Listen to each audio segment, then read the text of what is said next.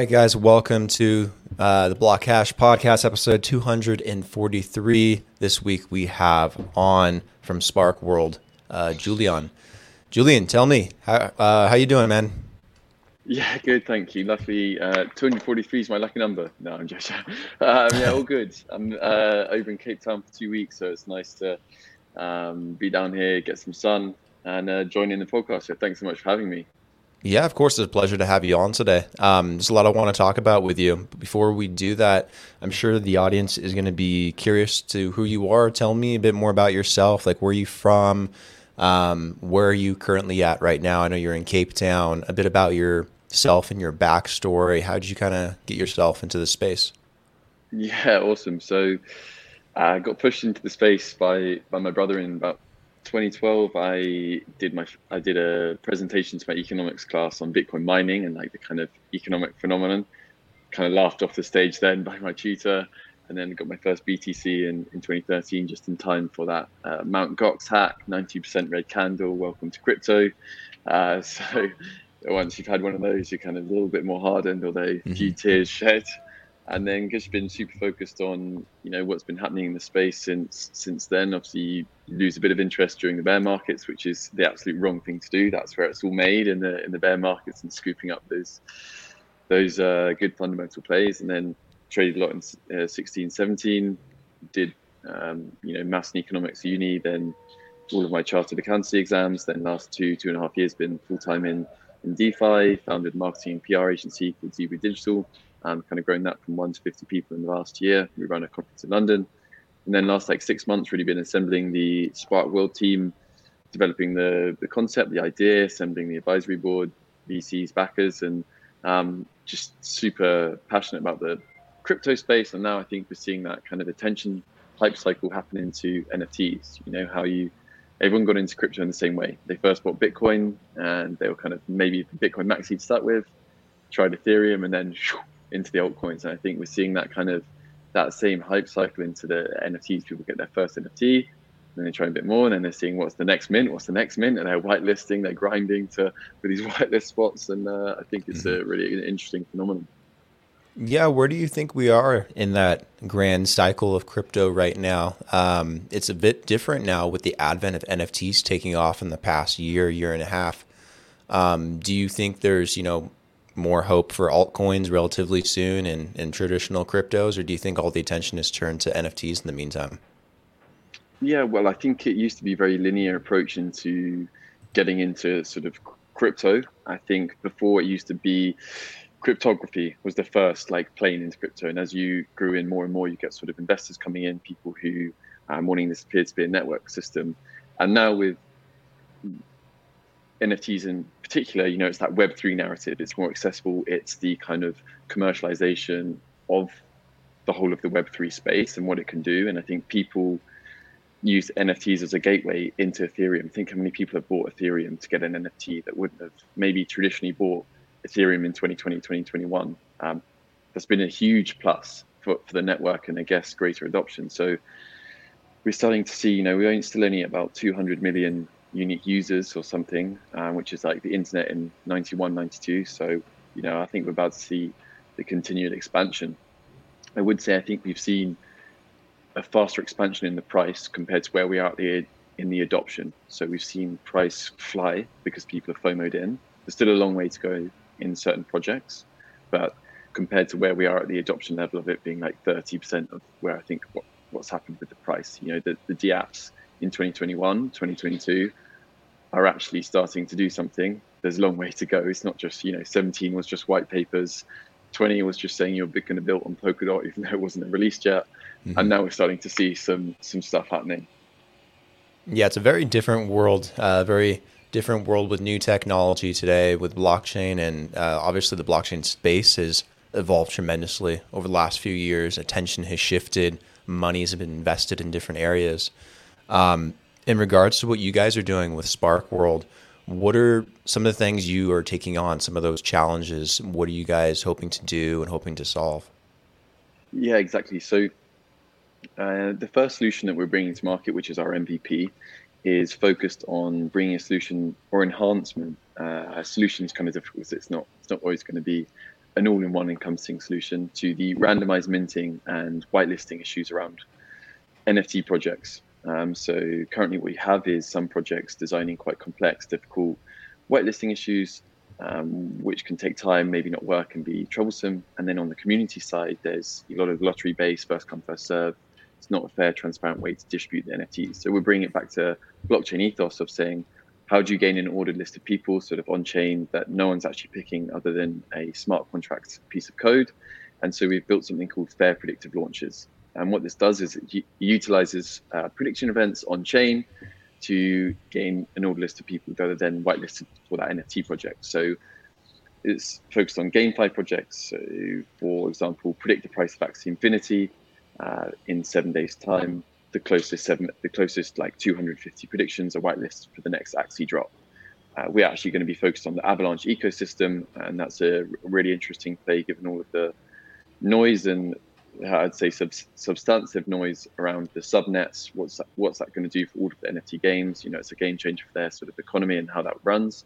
So we're wanting to be the premier distributor of NFTs on the Avalanche ecosystem, and then obviously look cross-chain further on.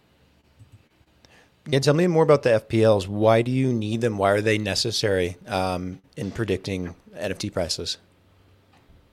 Yeah, so I mean, there's obviously a few different prediction variables you can pick. So just to be absolutely clear, if you are launching, say Brandon's launching a NFT game, he's giving away 5,000 NFTs. We can either be supplementary or exclusive to your launch. So 500 of those NFTs want to be distributed by an FPL. What that's doing is it's putting a prediction event in between, so it's much less likely to be botted. Means that it's not so time sensitive or rushed. There's additional yields for people interacting with that, so there's staking yields, prediction rewards, and obviously whitelist spots. So what you have is in these FPLs various tiers of, if you're in the top 10 stakers by volume of Spark tokens, in the top 10 predictions in terms of accuracy, we'll do a free mint for you. And then, as you would expect, the top 100 predictions by accuracy would earn $500 of Spark tokens alongside being able to mint the NFTs on the whitelist. Top 250, $100 of Spark. Top 50, 500 get, $50 of Spark. So we're trying to provide a gamification of that whitelisting process. Got it. Do you guys have your own platform for launching NFTs? Yeah, exactly. So we'll be able to do sort of a modular support approach to the NFT project. So whether they want us to handle their whole mint in terms of having the metadata, the JPEGs, and actually distributing that on the platform, whether it's just going to be from a bank claimable feature.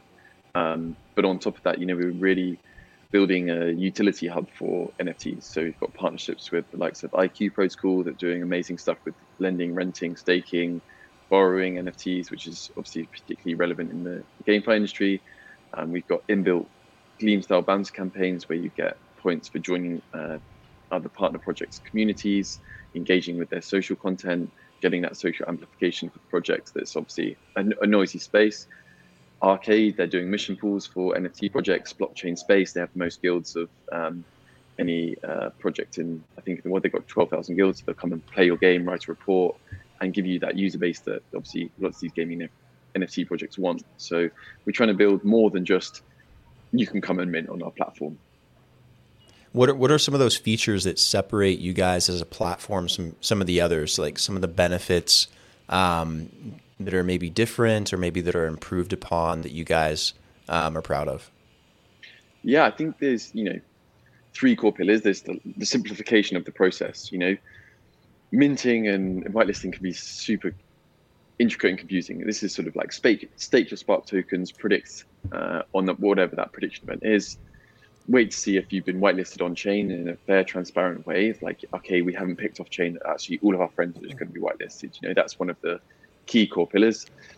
And then earn these like whitelist, potential extra rewards, staking yields, prediction returns on top of that. It's like, if you had a game theory matrix of minting on or off our platform, you're always going to have more rewards or high utility on our platform because you'll get those prediction rewards, staking yields on top of that. And then, of course, we are pre-vetting those projects. We get either privately or publicly doxing them, depending on kind of their preferences, as you kind of see in similar projects on different chains like Magic Eden. They're doing an absolutely outstanding job on the Solana ecosystem, and I think the Avalanche ecosystem's got a long way to go. You've seen, you know, Trader Joe potentially coming to market with their NFT marketplace, the UI UX that those guys bring, the hype, the quality of delivery. You know, I think there's a big expansion that's going to come alongside on that Avalanche ecosystem, and there's definitely a big play of, you know, a rising tide brings with it all of the boats, and we want to be, you know, contributing to adding utility to these NFT projects, creating partnerships. Integration and collaboration are two key pillars of the project, and that's what we're aiming to do with working with, you know, some of these marketplaces, some of these games to distribute their NFTs in a fair way, because that's ultimately what they want. They want users getting hold of their NFTs, the rare ones, the ultra rare ones that aren't just going to scoop up to 50 and then dump 20 minutes later to flip on them. Yeah, what do you see the future of NFTs being? What do you see really driving the space? I know gaming is really starting to pick up on the trend. You know, it started with collectibles and trading and art and stuff like that, but now you're seeing a bit more utility, a bit more digital and real world representations and ownership. Is there an industry in particular that you guys are seeing that you think is going to start driving this market more? Yeah, I mean, the amazing thing with NFTs is it's very hard to kind of pigeonhole them. They're so flexible, and the amount of use cases, you know, I saw the ETH Croissant did an amazing thread of 30 use cases for NFTs, and it is just the true digitalization of the world, you know, whether you're talking about like, you know, asset deeds being on chain, and like when we eventually move to the true digitalization of all assets, whether that's money and also, you know, ownership of those assets, or you're talking about PFPs. PFPs obviously get a lot of stick and a lot of hype around, are they overvalued? Are they undervalued? Is it a bubble? You know, having seen what happened with all of, you know, the 1 of 100 boogles, what's happening in the Solana ecosystem, I've seen a lot of those sort of KOLs and money sort of rotate into the Near ecosystem. They're doing some really interesting stuff. Obviously the Boo Monsters, I think, are really leading the way on how they're working. And I think it's more about, you know, their membership passes, those PFPs. But yeah, what I'm particularly bullish is definitely on the GameFi. You know, I grew up playing a lot of those Xbox games, those RuneScape games of like, how hard did I grind chopping new trees or magic trees to earn some, you know, gold coins to buy a blue party hat, you know, a lot. And I think it was like $68 billion of in-game purchases last year. And they're just completely in-game closed economies that you can't trade or earn real value from. So once we do start to see people being able to grind for real money, or like when you're playing FIFA Ultimate Team and those cards are actual NFTs, I think that's an extremely bullish move for the revolutionizing of gaming. Yeah, it's insane to think about, right? About how much effort and time people put into video games and people put into buying expansion packs and DLCs and in-game items and skins and weapons and, you know, all these things that don't transfer over to other games or that don't have a tangible value that you can take beyond that game when it becomes, you know, irrelevant or less popular.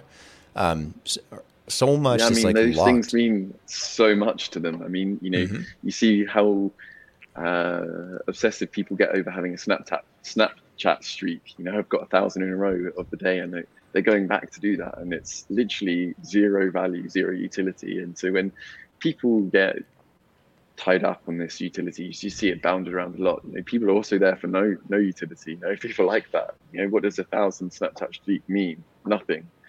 So it's an interesting phenomenon that we're seeing here. And as you say, I think, you know, the next generation of, if you gave you know, you asked a 12-year-old now who you gave him $50 and said, or $100 and said, you can, you know, buy some Nike shoes or Nike sneakers, or you can have those shoes on your Fortnite character.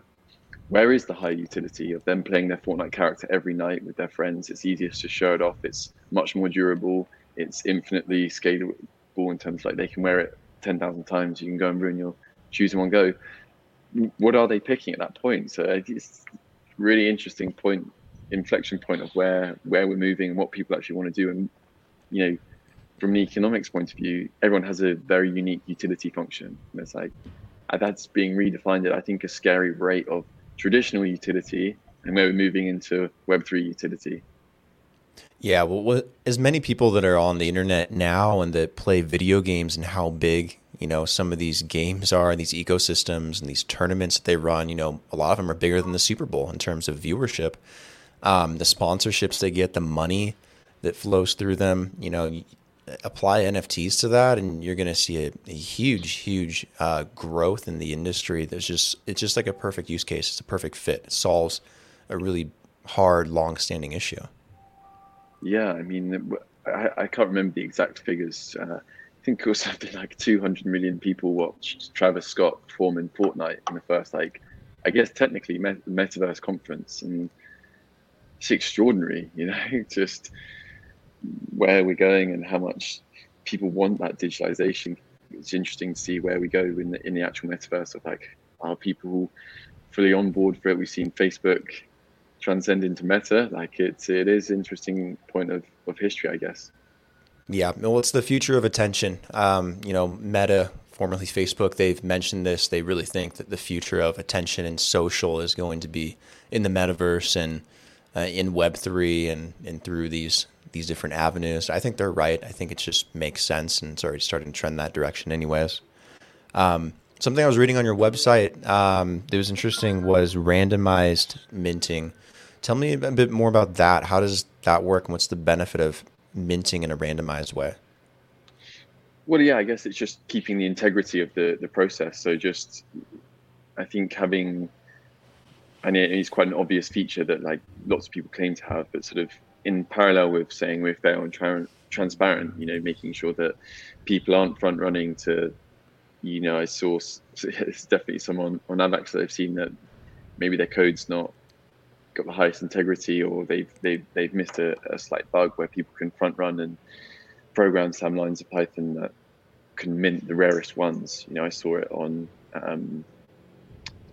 quite a few projects. So it's just making sure that there is that transparency for people on all levels. You know, fair access at ground level is kind of one of the things that we're also trying to push of, can you actually get in, and is it not a full start for everyone involved? Because I think sometimes there's some smoke and mirrors around what's actually happening in Web3. Got it. How does the Spark token, let's talk about that for a second, fit into your guys' ecosystem? What's the main use for it, and what can you use it for? How does it function? Yeah, so we obviously have the fair predictive launch pools. So that's like the single token staking. So you get those staking yields alongside that access into whatever fair predictive launch we're running that week. So we're going to be aiming to run roughly one per week of distributing some NFTs by that. So that's access to those whitelist spots. Whilst on top of that, you're getting the staking yield, prediction returns, and potential to get, you know, free NFT mints of these projects that come across the platform. We obviously have the on-chain governance, which is under development of, you know, we want the community to be involved as much as possible. We went to Paris Blockchain Week recently and just saw an amazing talk about, like, how you're building, like, NFT communities, how they create it. It's really, you do something cool and leave them as a platform to help develop it, help push you guys forward, because they're ultimately the people that make up how good your platform will be. You know, you saw how important it was. I was in a private AMA with the people who made, you know, Zeus from Olympus DAO, and, you know, we've seen, obviously they had a bit of trouble where it all kind of unraveled, but for a moment, how strong was the 3-3 gang and how much people believed in that? And that's what we want to be building, something where people want to interact with the platform as much as possible, because that's ultimately how you make it the most sticky.